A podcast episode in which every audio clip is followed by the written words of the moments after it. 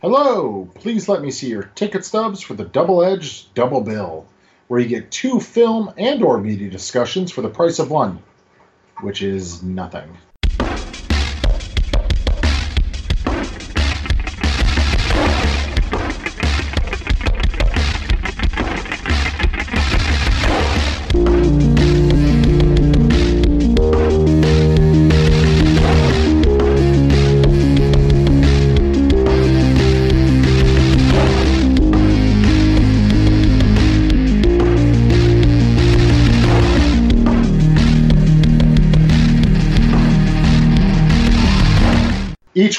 Adam Thomas and Thomas Mariani will come to the table to randomly select the yin and yang of a double feature. One will have two good movies, the other two bad ones. Both will have to pick a number between 1 and 10 in order to seal their fates for each episode. Let the chaos begin. I am Adam Thomas. And I am Thomas Mariani. I'm so wacky. Are you ready, Adam, for another episode? Oh, representing Yeah, everything terrible yeah, about our subject yeah. for the evening, aren't we? Which, in case you couldn't tell, the topic of the week is animation. Which, interestingly, we've done genres a lot whenever we do topics, but Mm-hmm. an important note is that animation, despite what you might have seen it categorized as, is not a genre. It is an art form, a medium. Right. Which, uh, you know, that's that's the fun thing about animation. They span all genres. Yes, and it doesn't have to be just for wacky things for kids. It can also be something you know very hard edged, gritty. Um, at the same time, it's, you can do a lot with it. This, that, of course, that whole message is a big sentiment of Brad Bird, who, uh, in honor of Incredibles 2, we are doing this animation topic, and um, we're all very curious, hopefully excited. Some of us remember Tomorrowland, so we're not as excited. yeah. Uh, I mean, I want it to work, but I don't know. Also, Pixar sequels haven't been the most consistent thing either. So Uh, no, not at all. no, so it could go either way. But um, th- enough about that. We have uh, two good movies, so and two bad movies to choose from. So it will go both ways. On this case, we go both ways. Double double bill. That's how we roll. Mm. Yes.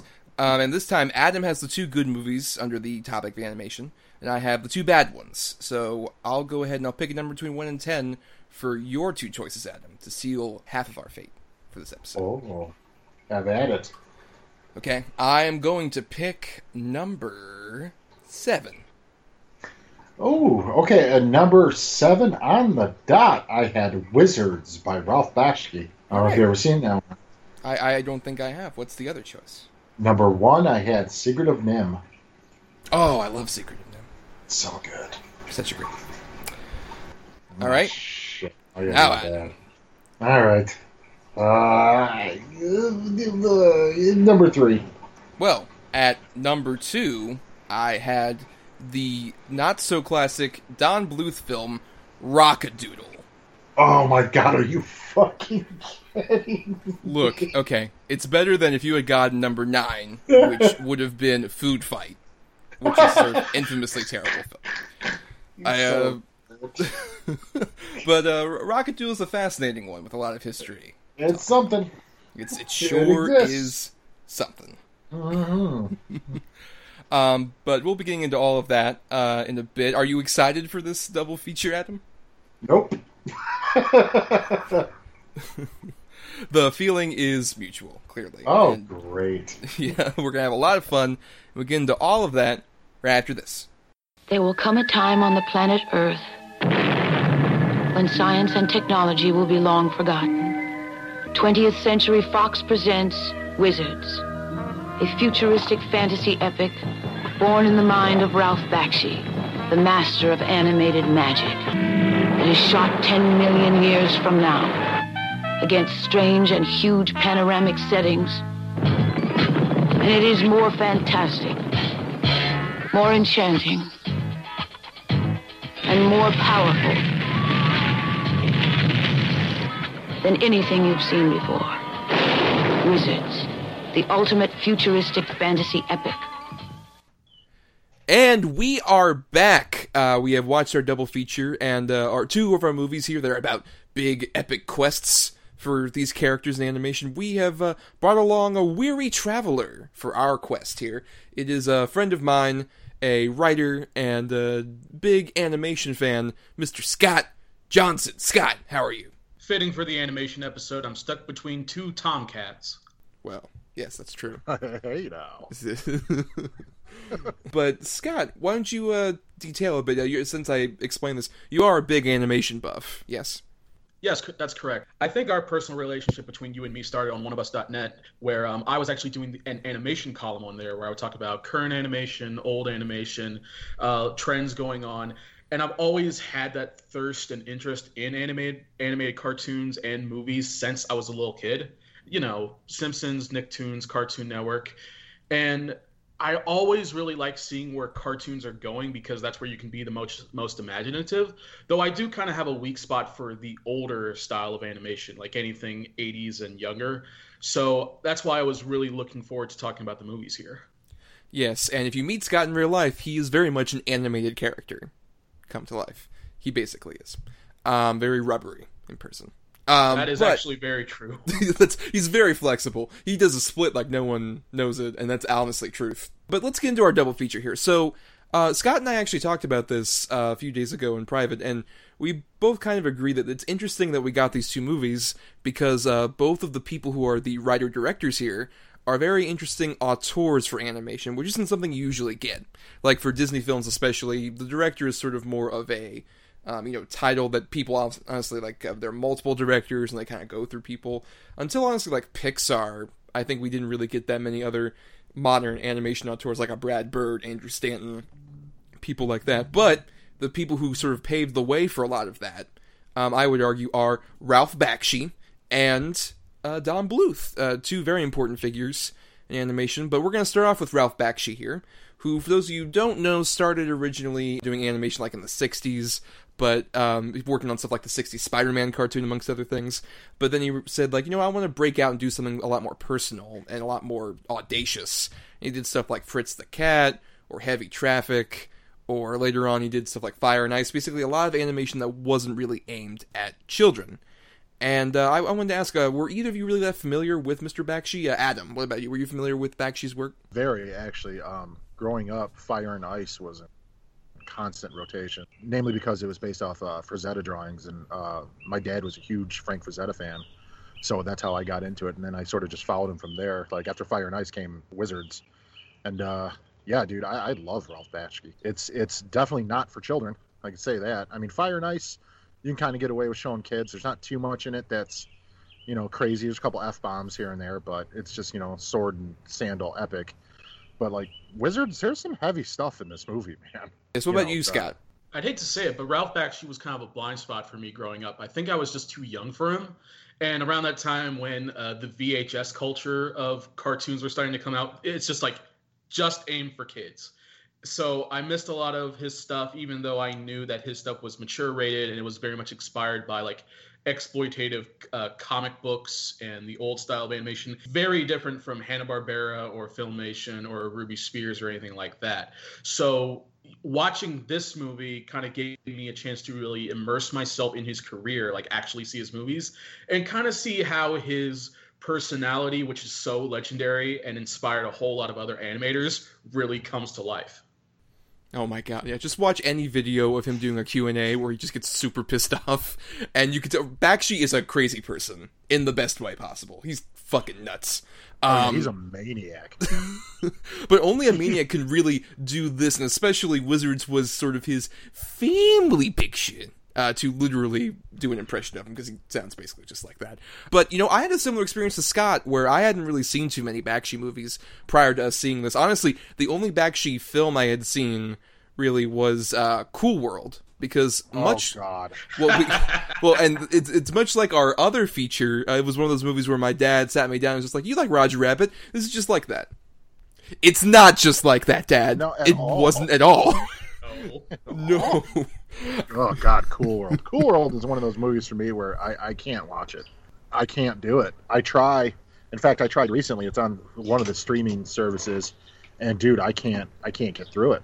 I think I watched part of Cool World because it was airing on Comedy Central. For some reason, that was something Comedy Central liked to air a lot of back in the day. And then it's sort of spiritual successor Monkey Bone, and they're both in similar tiers of just horrible, horrible quality. Oh God, yeah. I you know, and sadly, I take Monkey Bone over Cool World, unfortunately, and I Because like Monkey Bone doesn't have a moment where somebody says, "Who here has had sex with a tune?" Like this is the prequel to DeviantArt, I guess, is that movie? Um, that's basically what it is. Um, but yeah, so I immersed myself really in. I watched all of his films actually in sort of the break that we had.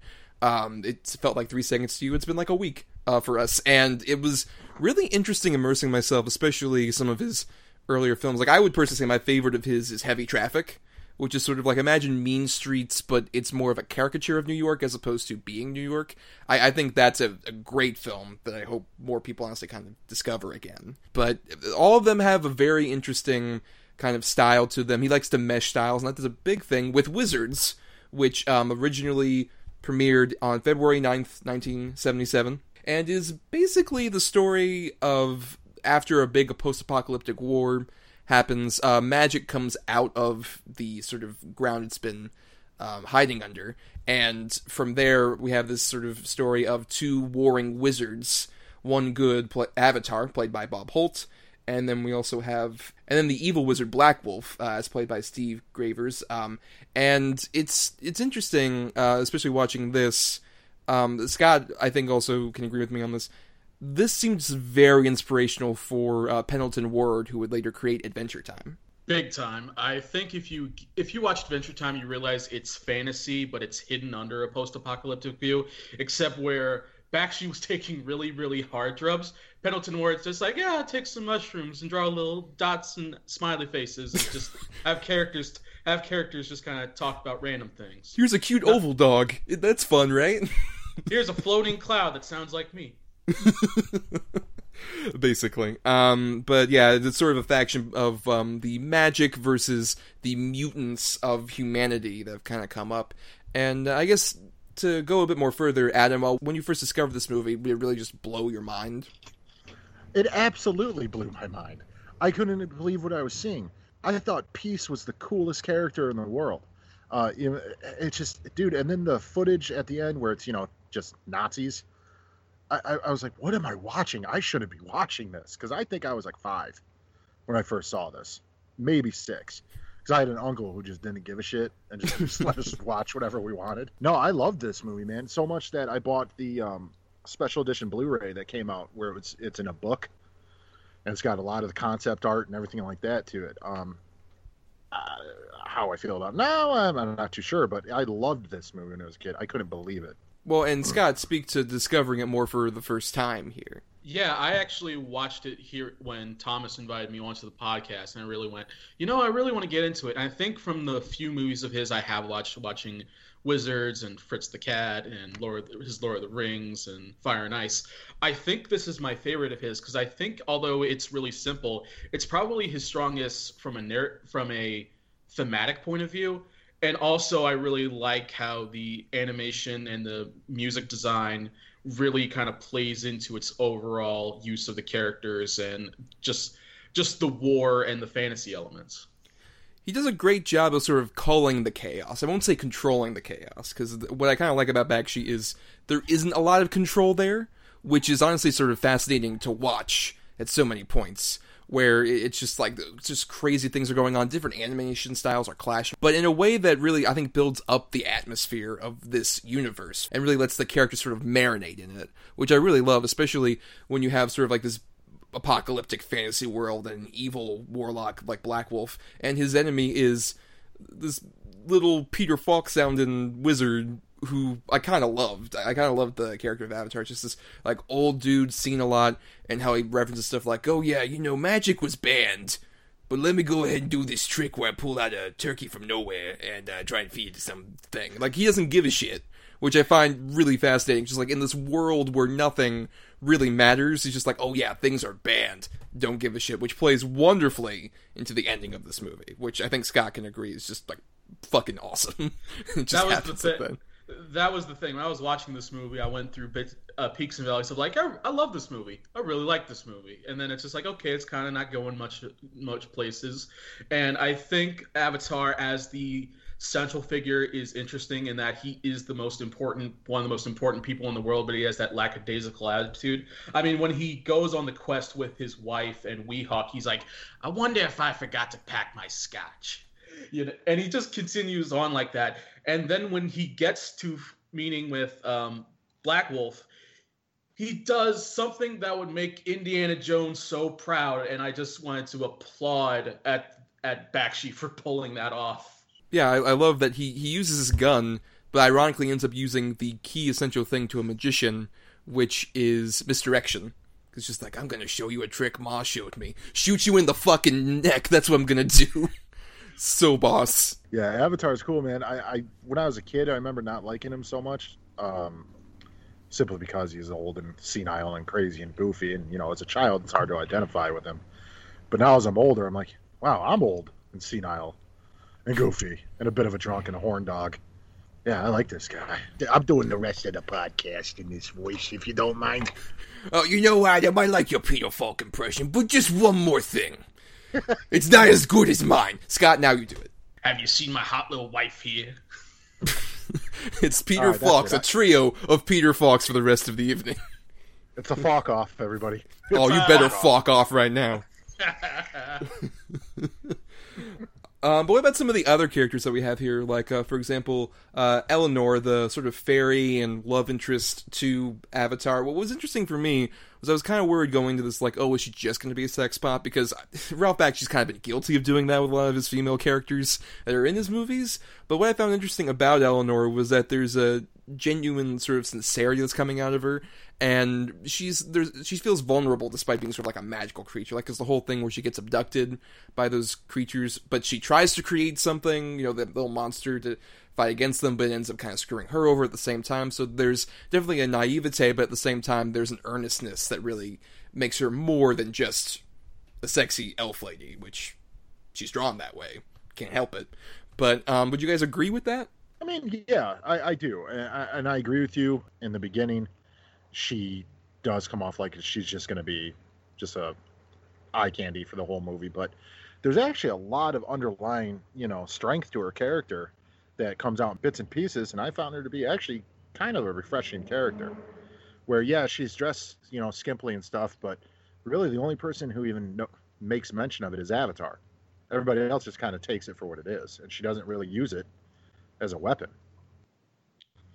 Yeah, they take her character into some complex areas where as the movie goes on because she accidentally gets influenced by Black Wolf and she kind of leans herself in the opinion of Weehawk who doesn't trust uh, Peace, also Necron 99, who was one of the assassins sent to take out Avatar. But I think it gives her a bit more dimension than you would expect from Ralph Bakshi movies, which where I feel like most of his movies, the character's kind of secondary to the overall background and the setting of something, especially here because they just go from the very peaceful Sherwood forest fantasy area to the more dystopian desert and just ruined cities of um, what's it called? Scorch? I believe so yes. Yeah. Yeah it's scorch. Yeah yeah yeah, um, and, and, I think that also kind of applies to. I, I, really like the whole ensemble that we sort of get there. There's also Weehawk, who's the sort of um, elf knight that follows them along on their quest, and as you mentioned, Peace. Um, I really like their interactions too, because it definitely feels like we were meant to obviously not totally trust Peace, considering what he kind of did prior to you know being converted by Avatar, and we kind of share that sort of lack of trust with Weehawk. But I think it really makes those two characters really work together well, especially when they sort of have that moment where they kind of have to rely on each other, and then ends up kind of uh, working out for the two of them. I, I, really like that whole interaction, and I do agree with Adam that uh, Peace is a badass, and so much so that he's literally the poster image of the movie. Every single sort of like promotional thing for this movie just focused on him, and it's such a great kind of stationary, cold, robotic, badass character. Even when he ends up becoming from Necron 99 to Peace, there's sort of this cold, stalwart kind of look to him where you can't quite trust him. It's almost just like, hey, it's like Boba Fett, but good. Oh yeah, absolutely. And you know, I brought it up when we did the holiday episode. When Boba Fett's riding that thing in the animated one, in the animated episode, doesn't it? it to me, that's almost like a ripoff of Peace in this. Yeah, but George Lucas is interestingly because uh, around the same time this movie was being made, uh, 20th Century Fox, so was a little movie called Star Wars. Hmm. Hmm. What? Hmm. Interesting. That was in unison. You guys have been practicing. We're part of a hmm quartet. Uh, we do. A, You could say we're like those two stormtroopers in the movie. oh God, who are great. Uh, the the whole uh, they killed Fritz, they killed Fritz bit is wonderful, and also that one is voiced by Ralph Bakshi, who I just kind of love his stupid voice. You might also recognize it if, say, you see Fritz a cat, one of the pigs is voiced by him. The one's just like, "Now don't you fuck up, Ralph, don't you fuck up." That's a- I I love his voice whenever he puts it in his movies. Yeah. It's like, we need to do plan B. What's plan B? Oh, you'll see. Boom. And also, you, I love him when he voices the the big fat stormtrooper when he's just like, "Oh, there's so many people dying. I don't know if I can go. How can I go?" And then he just eventually zooms right past and starts doing it.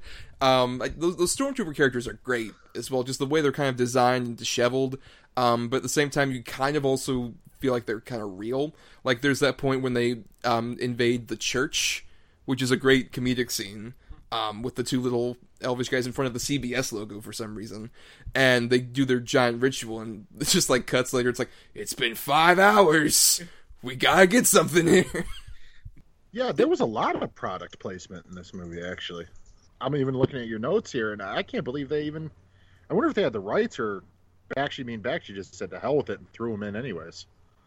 Well, I think it's interesting because that it's an example of product placement where it works in terms of just like what the remnants of our time still kind of linger here, not just with the technology, but even just in our corporate culture and how obsessive we were, especially around that time. You know, speaking of Star Wars, this wasn't too long before uh, an even bigger media merchandise blitz that would occur in film. And so I think in a lot of ways, Bakshi kind of is um, ahead of his time. Even with, uh, interestingly enough, a bunch of mutant pieces of shit who uh, get inspired by old Nazi videos. But maybe that's not relevant at all. Well, that's the thing that's clever about the movie is that Black Wolf, upon finding the Nazi footage, isn't just inspired by it because he is like this being of pure evil, but he targets it to his audience of like these lizard people and orcs and trolls and stormtroopers who are like, look, you're important and you're powerful and you deserve to have the rest of the world. That's what matters. And even the way, God, I love how the battle scenes are handled in this movie because one way they terrify the elves is just by playing Nazi footage, and because they have no point of reference to it because they're they're new, they're just so freaked out by the imagery that it just destroys them mentally. Yeah, I agree. And when I was a child, the Nazi footage actually scared the shit out of me. Especially when they edited it and added horns and red eyes and stuff like that. It it's actually scared the hell out of me. Well, we should definitely talk about um, one major aspect of this movie was um, it integrated probably the most heavily up to that point in Bakshi's career the concept of rotoscoping, which, if you don't know, is basically when an animator would take frames of live action footage and literally trace over it and create sort of an animated shell around um, a normal character. He would utilize this a lot in his later career, particularly with right after this he did the Lord of the Rings movie Scott was referring to. The first adaptation he utilized that for like the whole movie, and also in films like American Pop and Uh, Fire and Ice. There's Fire a and lot Ice. of rotoscoping. Yes, there, there's a lot of that. And I think, honestly, what I like about this movie, and I think is something he gradually loses over the course of the rest of his career, is he leans so much on that rotoscoping that honestly it sort of ends up losing a bit more of the animation. Because I like the blend of styles here. I think it really makes, you know, individual scenes distinctive, and also honestly manages to separate from you know certain people that are like in the middle of like the mutant hordes for example um, where you get sort of ones that look like horrible demon devils and cartoonish versions of humans and then you have these more realistic kind of characters it shows it's just like this world has been ravaged so much that there are so many different types of either cartoony or very humanistic characters that it really adds to sort of the diversity of this entire plane of existence that we're on with this movie something I really liked about the style of the movie were were the backgrounds, and uh, something I found out. I don't know how much you guys are into other nerd stuff, but um, he used two people. Uh, one is called Ian Miller, and the other is Michael Ploog, and they did all these. They're comic auth- authors who did like these complex backgrounds and designs, and I found out later that they did did artwork for Magic the Gathering. And I couldn't help but think that while watching it because you see all the fantasy stuff and the goblin stuff, and Bakshi kind of animates all of his scenes kind of around the background. Like when characters move, they're clearly moving around the trees or the buildings. And I think that works great for what he's trying to portray with the war scenes because he can't do full on fluid animation because the budget wasn't very high. So he does it in his own stylish point of view, which just makes it all the more visceral and all the more realistic feeling because of how he works with those scenes. You know, that's so funny. I didn't realize that those two guys did some of the early or the Magic the Gathering drawings. I now you said it makes total sense. Those Magic the Gathering cards, the art on those cards, oh my god, they're fantastic. Well, especially anytime they sort of utilize the sort of narration over still frames, which I think in another context could really be terrible. But I love that he utilizes it just enough to where it's like clearly like, hey, we're a low budget movie. We can't quite animate all of this stuff but at the same time, it still feels makes you sort of immersed in the idea of this is a fable being told, especially with Susan Tyrrell's narration, which honestly really is so much to immerse you in that. And it's interesting because she goes uncredited in the actual film um, because at the time her agent felt, oh, you know, we don't want to have her credited for animation, it would seem lower tier to her. But later on, she would appear in Fire and Ice because that role of the narrator apparently got her so many voiceover roles and commercials and all this other stuff. And it's such a great, soothing yet sultry voice that perfectly gets you into the sort of atmosphere he's going to create with this movie. it just her voice just radiates, you know, excitement and fantasy and just yeah, I, I can't believe she didn't get credit for that. You know, I think I remember that on the uh, documentary, and I was blown away by it. This film is all about mood, and I think she captures that really well. Because, again, I, I, feel like Ralph Bakshi's crazy because it's like I drew everything, and all you animators have it so easy these days. And he was able to kind of paint that picture with everyone in his cast, and he understood from a visual and audio point of view because something else we haven't mentioned is i think the score the soundtrack for this for this movie is amazing yeah i agree I, th- I think it's his best soundtrack on any of the movies he's got well, yeah, that isn't the actual like. So that's more of an orchestral score, which is interesting because he would later do the Lord of the Rings movie. He said something I actually agree with. Is that this that score is so very traditional epic fantasy in a way that's just kind of boring, as opposed to here. There's such a weird, interesting blend where you can tell it feels like it's a remnant once again of our culture kind of coming together. Where there are points where it's sort of big f- flights of fancy, and other points where it's just like, are we walking down '70s New York with the like, like there are several points where that happens, but in such a fun way. Especially, I think that's uh, really well utilized with the once again the character of Peace when he's like going around. It, it, has sort of more of that era of soundtrack, and it sort of gets you so immersive. Like this is a robot on top of a weird steed in the post-apocalyptic ruins, while sort of '70s porn music is playing in the background. That's that encapsulates the movie it, it's so good because compared to like Fritz the Cat, which is just like 70s funk exploitation soundtrack, and this kind of has like everything around the 70s, not just with the medieval sounds or the marching sounds, but you also have like this acid jazz and the psychedelic rock playing, and like during there's really I think my favorite tracks happen during the fight scenes specifically because all these elves are getting slaughtered and you see the blood and people are fighting against the shadows, and you just think Bakshi was like I'm gonna crank Deep Purple's Child in Time while this is all playing. Something he would later utilize, maybe overutilize in American pop pretty hard. Mm-hmm. Um, until he plays Night Moves at the end. I I watched American Pop. I can't get fucking over how he uses night moves. It's so stupid that that's your climax of the history of American pop music. But that's a different movie. Um, let's keep talking about Wizards. Um, another voiceover person we should mention. We kind of referenced this in that Star Wars episode Adam was referencing earlier. Um, one of the earliest voiceover roles for Mark Hamill as the small little fairy son that comes in and uh, speaks for about two minutes and then is killed off but it's the earliest point I think that's uh, at least not some old '70s Hanna Barbera cartoon that's lost uh, that we have of his voiceover career. Yeah, and I mean now look at him; he's one of the most prolific voice actors in the world. I mean, the guy's done everything. He's done. He's been Wolverine. He's been the Joker. He's been everything. Arguably the best Joker there's ever been in an adaptation of Batman. I, I don't think you can argue it. I disagree. I don't think it's arguable. Nope. Some may argue Heath Ledger, but in terms of I think the most no, man, faithful. I completely forgot that uh, Peace was an android until rewatching it. And because I remember as a kid thinking he was a ninja because I thought ninjas were the coolest thing in the world. And now I watch him like he's a robot, but he could still be a ninja. So he's just the coolest character in the movie for me. Well, and also interesting bit. Uh, we referenced Matt Groening's work earlier. Feels like, like a bit of a Bender might have been inspired by Peace. Oh, absolutely, Bender. And you know what? I even this time I got a little bit of uh, Marvin the Martian. That's true. Something he was definitely inspired by. Yeah, I can definitely see that as well. Yeah. Actually, if I have a flaw with this movie, I, I, I feel like peace isn't used enough. I feel like the the movie itself is kind of advertised on him, and it's more about Avatar and Black Wolf and even Elinore to extent. So Necron just kind of appears, and then he has the transformation to Peace, and then he's kind of gone. I, I feel like I feel like he was a character who was supposed to have more, but because of what they did, they kind of had to write around like how characters changed around him, and I.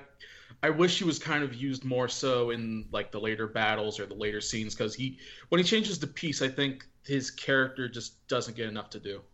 You know what? I uh, I was opposed to Scott being on this show. I would just like to say that I think I'm right. I can see what he's talking about in terms of. I really like how Peace is used in the movie, even including when he's killed. I think is such a great surprising moment that really works. I'm just more disappointed that after that point, I think before we get to that awesome ending point we mentioned, um, we kind of muddle around a bit in some cool, um, you know, great battle sequences. But at the same time, some of the characters, like even Elinore character, I think kind of gets lost in sort of like, oh, this betrayal. But then the next time we see her, it's just like, oh no, I was tricked the whole time.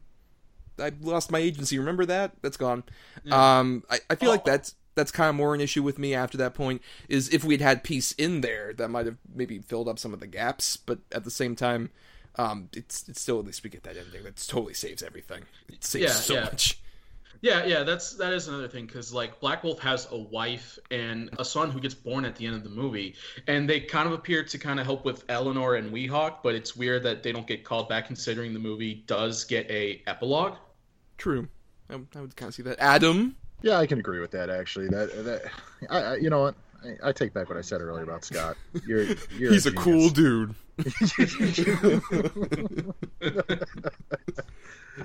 yeah, no, I can agree with that. Uh, but like you said, Thomas, the ending just. If you have any problems with the movie, the ending should wash those away. I mean, this ending is so epic and just awesome. Well, what I kind of like actually is I think it's great, but not really because of the epicness of it, as much as it's sort of this giant battles going on all around, and we have the confrontation of Black Wolf and Avatar. It's like, oh man, we've been building up to this, and Avatar's like, you know, we could have like a big giant battle. Or you can go fuck yourself, and then shoots him. It's I think such a wonderful moment, especially because we haven't really talked about Black Wolf. He's much more of a traditional sort of wizard evil character with like he's got the long beard, he uses magic, he's got the evil red eyes, and we sort of see him face off against Avatar, who's our very untraditional hero, and kind of comes to it just like if you s- surrender to me, we can rule together. And it's like yeah. But fuck off. Uh, I, I I love the fact that the deflation sort of I think really crystallizes the personality of the whole movie to me with that ending, where it's just like it's this big bombastic world, but you got characters in here who are like a lot more human and down to earth, and just like I don't want to fight you, just die. it's Yeah. it it really works. Really, it's very subversive back then, and even now, over forty years later, I think it actually still kind of carries that weight. Th- that is the thing I think that's really enjoyable about this because Avatar is kind of the reluctant hero. Like even then he's like, I'm too old to help out. Just wake me up when the planet's destroyed. And then when he goes along on this quest, and he's basically fighting uh, Skeletor on steroids because you, when you see Black Wolf, he's so evil that his arms are bone. And then when he Which is pulls such out, a cool design. Yeah, oh yeah, I really like that because he's he's born evil, but he still went into evil puberty because he becomes even more evil as the age goes on. I mean, when you don't have But- flesh in your arms, I don't blame him for being an evil. That would fuck up any kid. Yeah, I think I'd, I'd probably turn out a little bit different. My elbows aren't ashy, but they're complete bone white. Why don't you play some sports? Yeah, mom. You want me to play sports with these? Great oh, idea, Oh, mom. Mr. Glass. Basically. Ah. but you were saying, Scott? I, I think it does play into that subversion. It's like, yes, I'll stop this, but you know what? I'm not going to be the, completely the good guy. I- I'm gonna use the very weapon that you were using to pretty much try and destroy all the, like the machines that you were trying to use. I'm gonna turn against you. Uh, because I know does that make me a hypocrite? Maybe. Maybe, But- but he takes his bitch ass out. Yeah, but also fuck you. Yeah, it's interesting. Yeah, It, Look, it really look. shows. Avatar Look. is strapped. Look, look, I know, look, look, I know I'm the good guy, but you're a Nazi. I need to take you down. which means we can at least punch them. That's the American way. Mm-hmm. Yes. Um, but why don't we get into our Or final? them. True. Um, let's get into our final thoughts then about Wizards. Adam, you start. Uh, you know, this movie holds a special place in my heart because, like I said, I saw it when I was probably too young to see it, and it's always stuck with me. And I mean, it just made me a fan of you know Bakshi's work, and I just this is something that I'm excited to show my kid when she's obviously a little older than when I was, and probably she'll probably hate it, but I mean, who knows? It might be pretty current by the time she's old enough to watch it, as far as relevancy. I just think it's a good movie, man. It's so it's it's just a good fantasy movie, um, for adults, and I'd say you know, ten and over. I don't think that you can go wrong with this one. Yes. Fuck them up early. Scott, you're. Uh, As early as possible. As early as possible. that's true. Get him used to it. Uh, Scott, Right. what about you? Your final. I showed my daughter Schindler's List this morning. Scott, go. Please go. Okay. well, repeating what I said earlier, I think this is my favorite Bakshi movie because just I think for like teenagers and adults, lovers of animation, if you like more experimental styles of filmmaking, Bakshi definitely encompasses that when it comes to the animation circle because he isn't so much about telling a straightforward Disney story or having it epic. He works with his materials, and this I think was very inspired with what he wanted to say about war because you, you know he's he's a child of he's a child of Jewish immigrants and he he grew up in a certain situations and the Vietnam War was very profound to him because that's where he realized what power cartoons could have. And I think this is his most simple yet it's his best thematic work in kind of talking about his war and having his themes and even his animation style where he kind of focuses on like character where he doesn't focus so much on character movement but just kind of like the whole screen of the environments and using other other materials like painting the shadows over the real life animation footage and the rotoscoping and having characters move in backgrounds i very highly recommend this movie Yeah, I mean, I echo both of your sentiments pretty much. Though I will say, like I said, I think Heavy Traffic is Bakshi's best movie. I do think this is one of his better ones, though. And I think it's mainly because there's more of a narrative than usual, but at the same time, not like too concrete a one. There's a lackadaisical kind of attitude that at the same time there's so much hard work going on, which you can tell. Especially, it's, it's interesting. There's a scrappiness because I didn't find this out um, until I was researching, but they did no pencil tests for this movie, which for those of you don't know, in like traditional hand drawing animation, they usually there's usually at least a version of your favorite hand drawing animated movie that's just in pencil. That didn't happen because this movie was so cheap. they, they they couldn't draw it out initially like that. Just the first drawings they could do were oftentimes the initial ones, and that makes it obviously very kind of scrappy and kind of um, you know not totally rounded. But at the same time, that's a lot more interesting to me than maybe something that's very perfectly crafted but ultimately kind of hollow which i think you know some other animation that would come out around this time and not too long after would kind of be guilty of. And even i think bakshi has been kind of guilty of it as his career kind of went along. Because for example um i as much as you like it adam i am not a huge fan of fire and ice. That one felt very stale and especially much more traditionally fantasy in a way that kind of bored me a bit more. Versus this there's a lot more unique qualities to it that have inspired many things afterward, but at the same time feels so unique and original to this day. And I think that's uh, really what works about, and I think is something that should definitely be more discovered, along with some of his more interesting movies, like I mentioned Heavy Traffic, or um, I think Coonskin, despite all its controversies, is also similar in its own scrappiness and also sort of ahead of its time satire, and um, a, a few other of his works. I think are definitely around this era.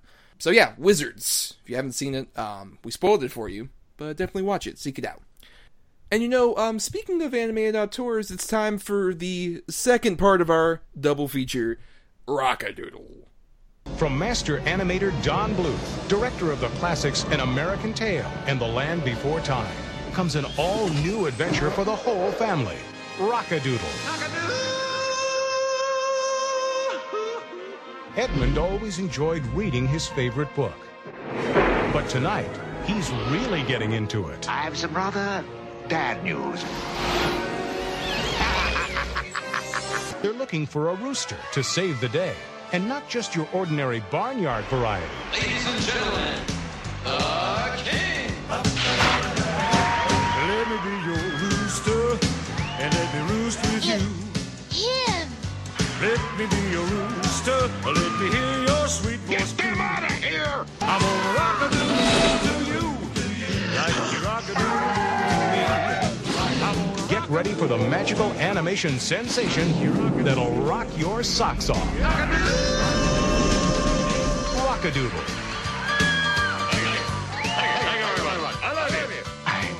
Positively low. Rock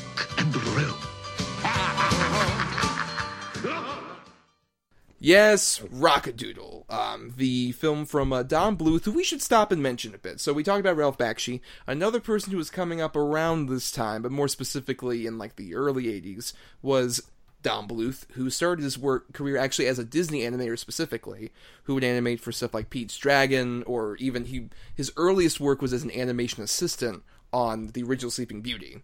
So he was with the company for a while until around Fox and the Hound.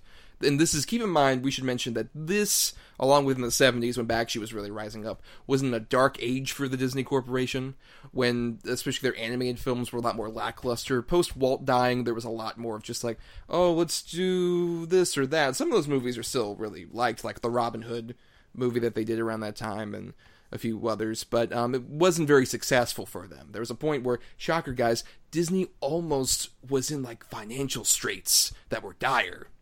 There was a time when this happened in the long ago, um, and uh, he came up around this time, sort of got with a band of other animators who were exiled from Disney at that point, and he did a movie that Adam almost had us watch as the first part of this double feature, Secret of NIMH, which was a very successful independent animated film, and from there, good. yeah, and a very good film that holds up. Oh up my very god, well. it's so fucking good. Oh yeah. Oh, yeah. And also probably a few more that would be more familiar to us, like An American Tail, Land Before Time, All Dogs Go to Heaven. So he was kind of like he was the answer to sort of the family film that Disney wasn't really providing for a lot of people around that time. And um, not too long after Disney started having their renaissance with The Little Mermaid and all this other stuff, he was making Rock-a-Doodle, which um Son of a bitch. wow. Uh let's uh I'm is- talking to you, Thomas. I'm not talking about Tom Bluth. let's uh, let's get into this. So, Rock-a-Doodle is. Uh, do I dare do a plot synopsis of Rock-a-Doodle? It's, It it's sure it sure is a movie. um It exists. basically it's the story of um both a kid who's reading a story and the story itself kind of blending together because we have a live action kid uh, Edmund who is reading the story of Chanticleer who's this rooster that was famous for making the sun rise when he crows and there's a point where he gets beaten up in the middle of uh, the night and the sun rises but he can't he doesn't crow, so everyone thinks he's a fraud. And then the world of Edmund and the animated world combine together because it's live action earlier. And uh, the court of the the Duke of Owls is the villain who comes in and turns Edmund into a little animated kitty cat. And then the people who banned Chanticleer end up coming into his home, and then they try and find Chanticleer, who's now an Elvis rooster, and the Duke of Owls is trying to stop them from bringing Chanticleer over because he hates sunlight. This movie is incredibly tightly plotted, as you can tell. I do want to, you know, just throw in there if it was the uh, Court of Owls, this movie would be a lot more entertaining. yes, that's true. Yes, The Batman villains. the Batman villains. That's true. Instead of uh, Christopher Plummer doing his uh, worst Tim Curry impression, pretty much the whole movie. A hundred percent, a hundred percent. This was almost worse for me to watch, and I hate to say it, than Wired. not not on an offensive level because Wired is way more offensive, but this was a hard movie to get through, man. this is a movie that after seeing it if, if i read someone say like oh this movie was my childhood i would say please reassess it because th- this is not a good this movie was so bad and annoying that i was hoping it's like okay please tell me something happened that ha- that made don bluth had to like completely reset the whole project or something went wrong and he had to like redo things because it shouldn't be that bad on its own No, I mean, and it's animated well. The you know the voice acting isn't atrocious. It's none of it fits together. It's like a puzzle with all corner pieces. So, so you mentioned the voice acting, and I think it's worth saying that this is sort of a musical, which, to be fair, that happens to a lot of animated mu- movies. And I'm a pretty big fan of musicals. And you have Glen Campbell as the voice of Chanticleer, who I think when he's singing, he's doing a pretty good job. But the problem is the focus of this movie is so scattershot everywhere, and it just either focuses on the wrong characters, like it focuses all about on Edmund as the kitty and his adventure, or all the songs are given to Christopher Plummer, who is like the one non-singer, non-theater person in the movie. Well, and also his chorus is terrible. The most generic songs. Like, there's literally a song where it's just like, oh, they're running out of batteries, and it starts with fiddle dee dee. Fiddle dee dee. Wow, really, we're, we're fucking doing this. With, My with dad wrote that song, man. fiddle dee dee, write the checks, boys. We- we this will be a new it, American standard. Yeah, we never saw a dime. Did, did, did you like go into your dad's bedroom and find a chest with a key, and then, and then you found all these Rock-a-Doodle scripts? Like, what did you do, Daddy? What did you do? Yeah, yeah. That's, and then I haven't spoken to him since. Adam starts writing terrible songs in his bedroom. It's like, who taught you to do this? I learned from watching you. Okay. uh, where were we? Oh yeah, Rock-a-Doodle. Uh, our conversation is almost as scattershot as Rock-a-Doodle. Um, almost, because you can't quite get there. Another thing with the songs you were mentioning is just the fact that so much of this movie, the huge problem, the key thing, that apparently was done because as Scott kind of referenced, there was a lot of production problems with the movie. They had test screenings and they changed a lot of things. The biggest one and the biggest offender being um, the dog character, um, who's voiced by Phil Harris, who this is his last film, and he's a radio personality from the 40s, who was also a voice actor and stuff like he was Baloo in the Jungle Book, and Thomas O'Malley in the Aristocats, and he was in Robin Hood as well as Little John. Um, you know, you knew, recognize the voice if you heard it. They add so much narration with him to over-explain things, which, on one hand, the movie's super complicated, overcomplicated in a way that I can see why they would do that. But there's so many points where the narration was done for things that we obviously know based on the visual storytelling. I think the narration makes it o- overtly even more complicated sometimes.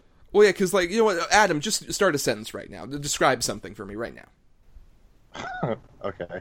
When I was a young boy on the farm back in Iowa, See, Adam's talking about a moment in his childhood when he was young and on a farm. That's how intrusive the narration is. Because you my don't parents were murdered and eaten see what he's talking about is that his parents were murdered at a young age. That's By how me. by himself. It's it's just over explaining so much of what's going on, like especially early on when Chanticleer's doing his big like song about like, oh let the sun shine, let it shine, and then you hear over the song the narration telling you now Chanticleer always came up and crowed when the sun was about to come out. He made the sun go up. It's like we get it. They're singing a song about it. You don't need to tell us that. Yeah, it's jarring. and it's constant too. Like you'll you'll get the you'll sometimes watch the scene and then Patou will explain to you what happened. It, it's non-stop throughout this movie. It makes it really irritating, and combine that with the fact that like a lot of these characters are really simple and they're just defined by one things. Like the big thing with Patou is he can't tie his shoes. Now, does that have plot relevance? No, no, it doesn't. It gets a big end credits song out in, in, the middle of the 15 minute long credits, guy. Oh God! It's like I ain't got the blues because I can tie my shoes, and that's the song. That's the like the the level of writing we have there, folks. It's so bad, and it's it's everything that's definitive about a bad kids film, where it, it's just trying to make it as simple and brain dead, and yet it doesn't make a whole lot of sense, and it's overcomplicated, and it doesn't even have the focus to be coherent. No, not at all.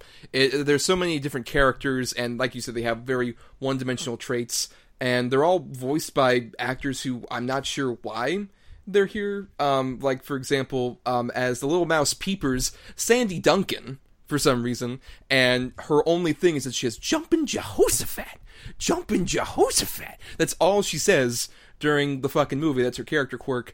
Or you have the little tiny bird nephew of the Duke of Owls, played by Charles Nelson Reilly, because sure, Don Bluth, you're fa- friends with him, I guess. it's because he popped up in so many ones, especially after this of his. Uh, Eddie Deezen is the fucking magpie bird who's super sexist for some reason, and that's his character trait. Is that fuck ladies? I, Yeah. why? Or the biggest offender to me, just because um, of the voice actress uh, Ellen Greene as Goldie, who is sort of like the weird um, er point for furry fandom of birds. Um, Ellen Greene, who you might recognize as Audrey from Little Shop of Horrors, which I've never said on here is my favorite film ever. And this was one of many examples of post that movie, no one knowing what the fuck to do with Ellen Greene. Because she's just there like, oh, I just talk like this, and I'm a bimbo. And that's all I am, I guess. Fuck off. How dare you waste her talents? And especially, she's singing a song, and then in the middle of it, Phil Harris as just the dog character, not even narrating, just like, whoo, boy, they're really getting together, aren't they? Yeah. That's what the movie's That- showing us. That is such a frustrating part of this movie because, like, okay, look, this movie has 12 songs. Every time someone's about to sing, they get cut off, or most of the songs go to to, to members of the cast who don't sing. Like Christopher Plummer gets six, like five or six of the songs here, and they're terrible. And like, at least when at least when Glen Campbell gets kind of like a Elvisy kind of song, I can kind of like I can kind of groove to it. Or if Ellen Greene kind of got kind of a more sultry kind of like romantic song with Chanticleer, I could kind of go with that. But it's like nope, thirty seconds. Now another character has to talk. We gotta focus on that character. Right to the point where it's like 30 seconds. Now another character has to talk for 30 seconds. All right, give that character a song. Nope, nope, nope, nope. Stop. Get another character in here. It, it, it's just, it's it's so bad. It's, It's so bad. I, it, it, you know what it is? It reminds me of like the uh, early, like 2000s animated movies that were coming out, where the music in them were just so terrible, or like the Disney straight to DVD, straight to video sequels, where there's no heart, no soul behind the music. It's just there because uh, we got to have music. It's a kids movie. the epitome of what TV tropes would call the animation age ghetto, where it's just like, oh, this is what kids like, this is what we can do. And what's interesting to me, though, is despite all that we're saying here, I would still argue this isn't the worst Don Bluth movie. Because as terrible as this is, it's at least more crazy and ambitious than some of the movies that would really follow. Because this really broke Don Bluth in a lot of ways. And from here, you would get more of things that were just like very thin Disney imitations that, like Adam's talking about, like Thumbelina is the most. Oh, I didn't realize that was Not a good Bluth. movie. Oh, Yeah. God, that's terrible. Would you say that's a worse movie at least than Dom, than this one is? Yeah, yeah, absolutely. Because as as awful as this is, and more importantly, as annoying as this can be, there's always something. There's always something that's either annoying or at least curiously baffling, or even, as Scott mentioned, some moments where I can actually see where this would work. Like I agree with Scott that if this focused more on Chanticleer, I think it'd be a more interesting movie because it's sort of like a weird showbiz satire of like this country boy who goes into the city and is um, harassed by a Fox manager voiced by um, the dude from Dukes of Hazzard. Um, the, I think the boss hog guy from Dukes of Hazzard, Yeah. uh, which is a, I think a good bit of casting um, as a to throw the casting director a bone there. Um, but I, I think yeah, like like Scott's mentioning, some of these moments of sort of like sort of a parody of Elvis's own upbringing, I think could have been interesting. Um, in fact, Scott, you compared it to another Elvis movie Oh, that oh we may get to Uh, at some point. Oh, God. Explain. Okay, so there's this infamous uh, one of the religious movies that have been relevant, but not like one of the like despicable, hateful ones. It's this movie called The Identical, which is this kind of like pseudo alternate version of this Oh, not Elvis character God, I've seen of, that of this. Not, movie. Okay, I would I would say Adam that that movie was better because at least in that movie, it's more consistent on the adventure and the journey and the development of uh, Drexel the Dream Hemsley, as he's put. And even though he's totally ripping off Elvis's career, like he still gets to sing songs that are his own or they're parodies of Elvis. That like he, he's good at singing them. He gets full length songs to sing, and it's all very focused and it's not really annoying in the way it goes compared to this movie, which is all those things. And, and it's weird to say like that not Elvis movie is better than this Don Bluth animated movie. God, that's really hard, but I, I think I gotta kind of give it to you. I think you're right. because it's one thing that it's all about like this Elvis character who's kind of terrible at acting, but that's kind of funny. At least it's not like on um, Elvis's kid who's like, "Daddy, what you doing?" Well, I gotta go on an adventure to find Daddy and my uncle. At least there's a narrative you can follow. Yeah, as as opposed to this doesn't quite have that, but I I still would say yeah that I think it's more an issue of there's it's everything including the kitchen sink, and it's just most of it doesn't mesh it all together well. And if anything, you know, it's hung on the Edmund character, which we need to go further into. He's our lead character. He's um, especially just sort of like the kid surrogate.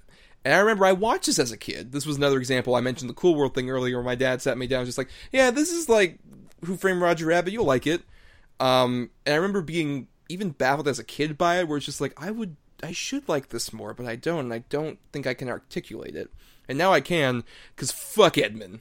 Edmund is one of the most annoying kid characters. So overly precocious, so awful. Where he's, his whole thing is he speaks in a lisp like a little kid, just like it's over for you and jeepers, I'm all for it. He, that's the whole movie, and he's our main character, and he's terrible. So and he just looks like Fievel. I mean, like he's got the same facial structure as Fievel, Mm-hmm. No, that's that's which is, very I mean, you know, that's not that big of a deal. But oh my god, dude, I wanted to punch this fucking kid in the face. like I, I don't agree with hitting kids, but you know, I might break that rule.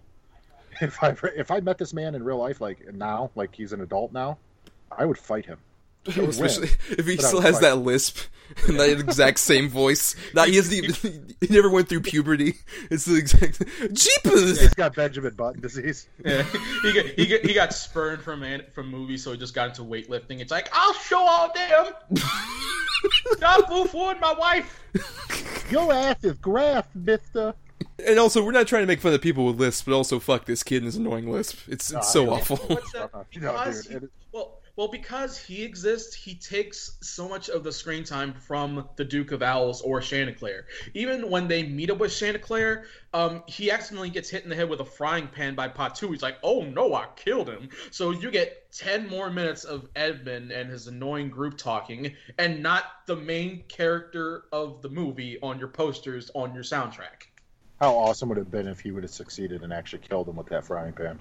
Oh God. okay, all right, all right, Edmund, you sing for the sun now. Oh, I think I killed him. Goes the black. well, no, it, it- then the whole movie just like the narrative, whatever narrative was there, stops. Just like jeepers, we gotta bury a body.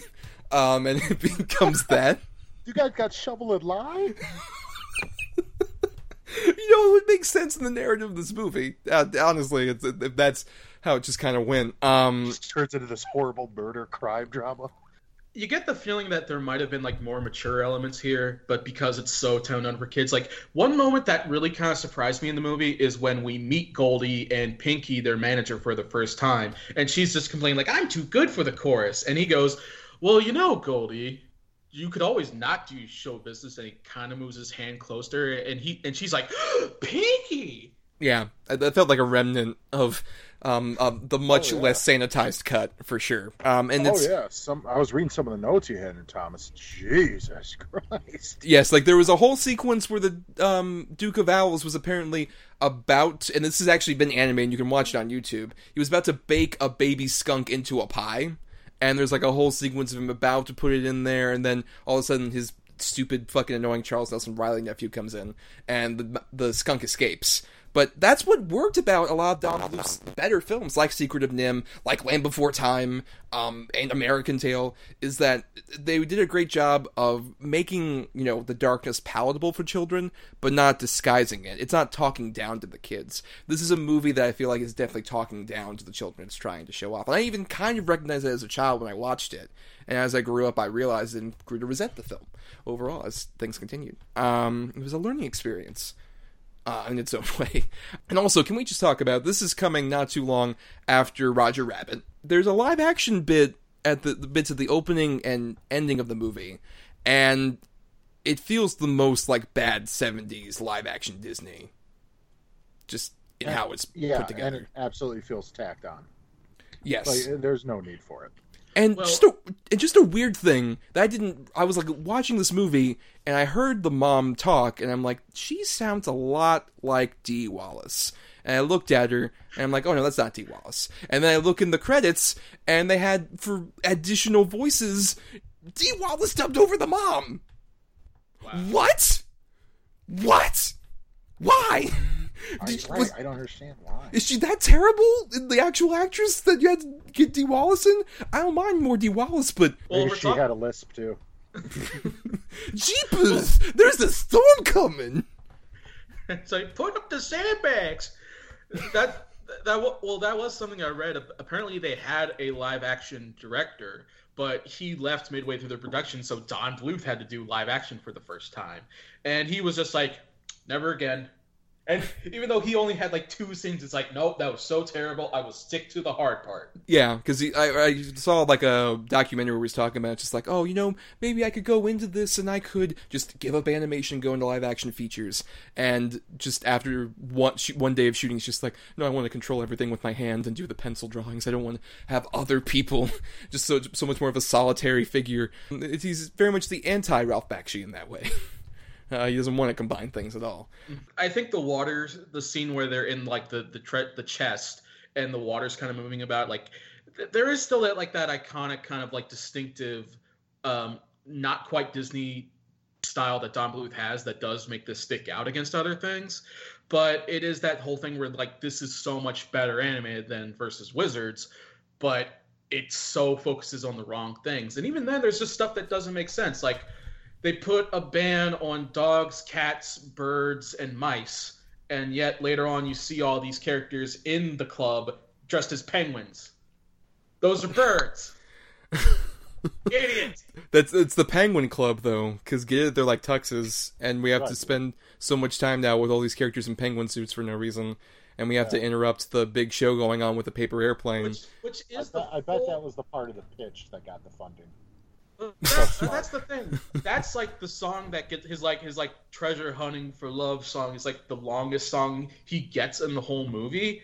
But even then, it's it's constantly interrupted, and you have the you have to look on the wrong things. It's like this is such an example of how not to make an animated movie from one of the best animated directors of the '80s. Now, Scott, would you agree with me in saying it's not his worst film at the same time? It is not his worst film because I could see potential here. I could see where things go. It isn't quite Troll in Central Park bad, which has which you're focusing Oh my god! But you're focusing completely on a bad character, and I don't think there's uh-huh. anything really good there. I completely forgot about but that Rock-a-Doodle-. But Rock-a-Doodle is where he starts to like slip on the stairs and then fall down, I guess. Yeah, because after that, along with like a Troll in Central Park, there was also like um, Anastasia, which I know has a lot of fans. It's better than this movie. Um, but It it's, is better than this movie, but it's just a Disney ripoff. it's, it's so is. It's uh, it's very meh. Yeah um it's it doesn't quite and then even tiny e which i would say is a step of above some of these other recent movies but that completely killed it because a big thing that we haven't mentioned is that another thing along with animation that don bluth is known for is completely bankrupting animation studios which is what this movie did as well um because during like his spielberg days he got like his own studio in ireland to produce movies and this bankrupted that. Then you got another one in like arizona when he teamed up with 20th century fox and then there was like another one and that just all, it all collapsed over and i think it is just because like what's something you know what what is missing from this movie and his later movies that was present in sort of those 80s movies that we all love of don bluth what's there that is missing here Cohesion. True. I mean, uh, a followable plot, um, characters you actually give a shit about, Uh, thematic purpose, um, focus. life. Uh, But at the same time, even a willingness to embrace death when it's there. I think that's another thing. Yeah. Is this I mean, feels thank you. Look at Secret of NIMH. Look at the way that movie deals with death and tragedy and family and everything. None of that is in this movie.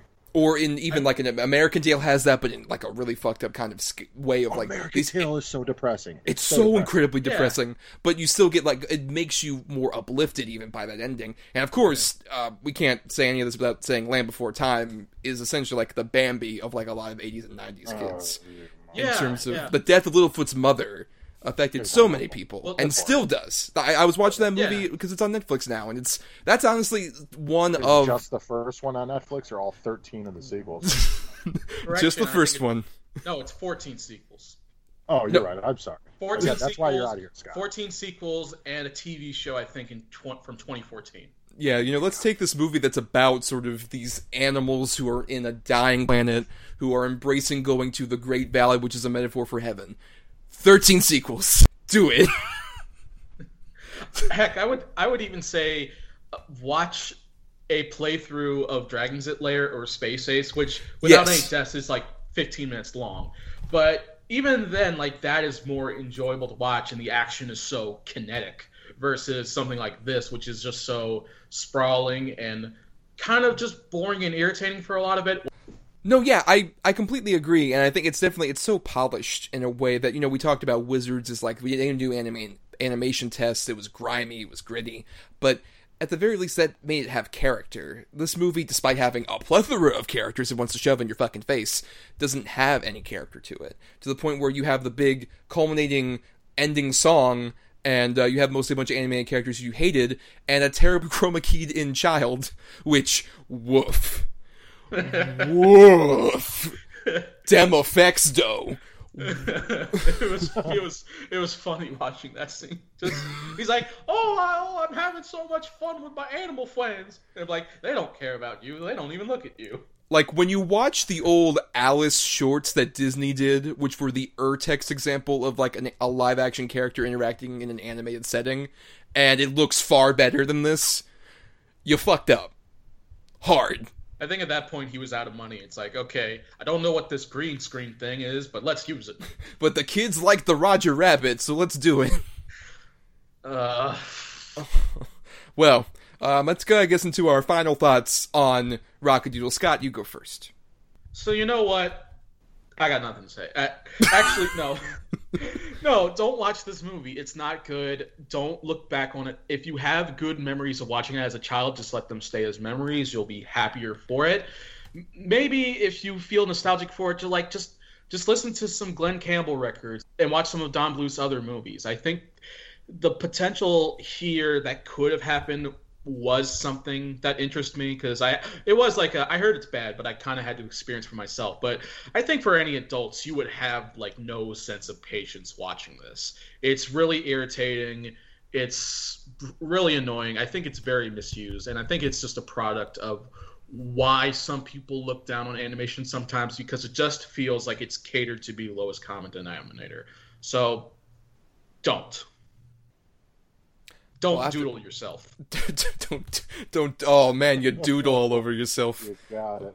Oh I'm going to no. echo at literally everything Scott just said and add that if you want to watch, you know, a, s- a movie about a rooster singing, you know, strumming a guitar really well, watch the Disney Robin Hood. Those Yeah, that's the thing is that you know that was a movie that Don Bluth animated on, and you can see some like the early remnants of that style um, in this movie.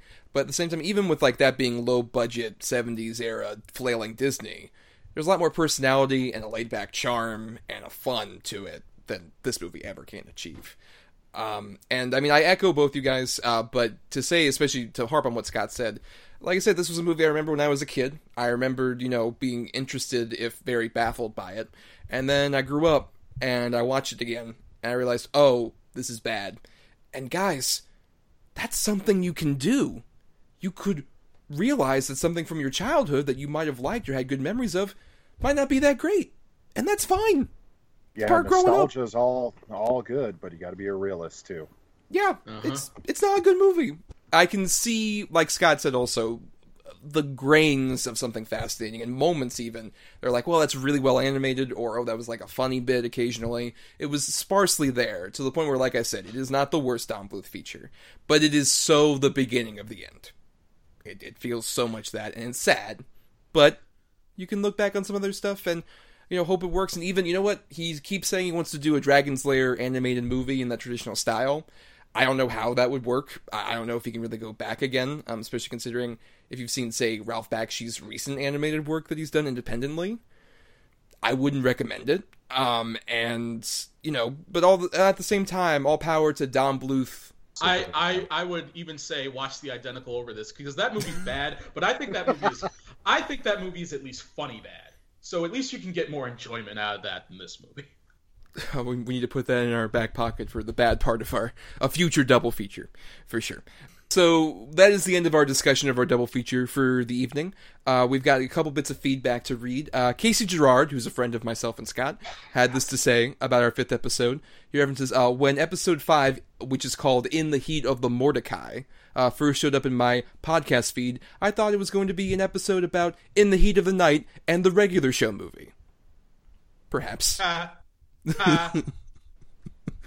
Uh, another animated movie that's better than Rock-a-Doodle. Um, and then also uh, Ryan Lindley had this to say, which is a great show you guys have here. Haven't listened to episode five yet, but I have dishes to do and laundry to fold tonight. I can't believe you guys sat through Mordecai. Yeah, we did. yeah, do we that. did. Yeah, And you know what? I just want to throw out there that Ryan Lindley is one of the funniest guys online. He is hilarious. He, he's just, and he's going to be a future uh, guest host, hopefully. put a pin in him, Put a but don't hurt him. Don't hurt him. Um, we also uh, want to thank Chris Oliver for doing the music um, that's used on our show. Uh, listen to more of his work at chrisoliver.bandcamp.com. Yeah, if you like it, you know, maybe go and listen to it. Throw him a couple schmeckles, you know, whatever. that, that great currency schmeckles that everyone loves. It's actually shekels. I call Oh. it sch- I call it schmeckles because I'm dyslexic. Ta tangent. I actually think schmeckel is a is a Yiddish term for penis. You know, We'll throw him a couple schmeckles. come on. Give him a bag of schmeckles. Um, we also want to thank, uh, you might have seen, we have new art that has debuted on this episode. And we want to thank uh, Emily Skarda, who's a friend of mine from college, uh, for c- having that art uh, done for us. We commissioned it from her. And you can commission more art from her at fiverr.com slash EE Skarda, which is S K A R D A. It's, it's good stuff. yeah, it's beautiful. I love our new logo. It's fantastic. Yes, uh, it's better than the thing we, behind the scenes, had to literally draw up right before we posted the first episode. I episode. draw with sharpies. had, to, had to draw that up because his PC broke, and we're like, "Fuck, fuck, something. We need something." Fuck man, here, here, god damn it. double edge, double bill. Look at. Um, and uh, I want to say also shout out to. Um, by the time this goes up, I would have been on um, episode of the Horror Returns podcast uh, with Lance Langford and Brian Stitcher, um, guys that uh, we know from our past podcasting history, uh, talking about The Legacy, a Richard Marquand film from the '70s, and also Hereditary uh, which uh, just debuted recently. And um, I'm not going to spoil things, but it's pretty great. And you can listen to more of their episodes at thehorrorreturns.podbean.com. Before we go, though, uh, we want to thank another person here, Scott Johnson, for joining us for this episode. It was lovely having you on, Scott. You're welcome back anytime. Do you have anything to plug? Yeah, thank you for having me on. And some of my plugs are as so. Uh, you can find me on Twitter at ScottPJ Thoughts. That is Scott with two T's, letter P, letter J, Thoughts. Uh, if you're a fan of craft beer or drinking to get through Don Bluth movies, please find me at porchdrinking.com. Uh, filling in with animation, I actually did a list of the best beers you can drink with one of Thomas's favorite shows, Steven Universe. Mm-hmm. It was a lovely article. You just became a hero to me. Uh, thank you, thank you. I And and if you're a fan of other movie reviews, you can find me on Stardust, the Stardust app, at Silky PJ. That is Silky spelled with I E, letter P, letter J. Yes, those are fun. I always love watching those uh, when I'm just scrolling through, like, oh, Scott's got a new review. Um, but speaking of social media stuff, you can find us on Twitter at DEDBpod. or also at uh, you can email us with feedback at doubleedgeddoublebill at gmail.com. And you can also find our individual Twitter accounts. I am at not the who's Tommy, and Adam, Malekith fan six nine six nine. always great. I, Um, uh, you know, Speaking for the real Marvel fans out there, the Malekiths. right, right, right. I got y'all. You know, wouldn't it be great if just like the, the the few followers Adam has are all Malekith fans, and they're so disappointed by the lack of Malekith content on I his like how you said. I like how you said "few." You fucking prick. well, I have over 400 followers. I'm the bestest on Twitter ever. um, I lose all of my Twitter followers in one podcast recording. I'll try Um, to make that happen. also, you can uh, we have a Facebook page. You can uh, like us and follow us there. And also, we do recommend you subscribe to us on iTunes and rate and review the show to give us more visibility. That really helps us out, guys. If you can just give us a bit of a star rating and then also just a brief blurb about like, hey, these guys are great or these guys are stupid, but I love listening to them. We Yeah, really, any feedback's appreciated. Yes, definitely. We, we like hearing constructive feedback as well. Uh, but I think it's the end of our show, gentlemen. So, um, on that note, we're going to go ahead and mosey on around. At this point, Thomas was moseying out of the podcast and ending the show. Good night, everybody. Goodbye.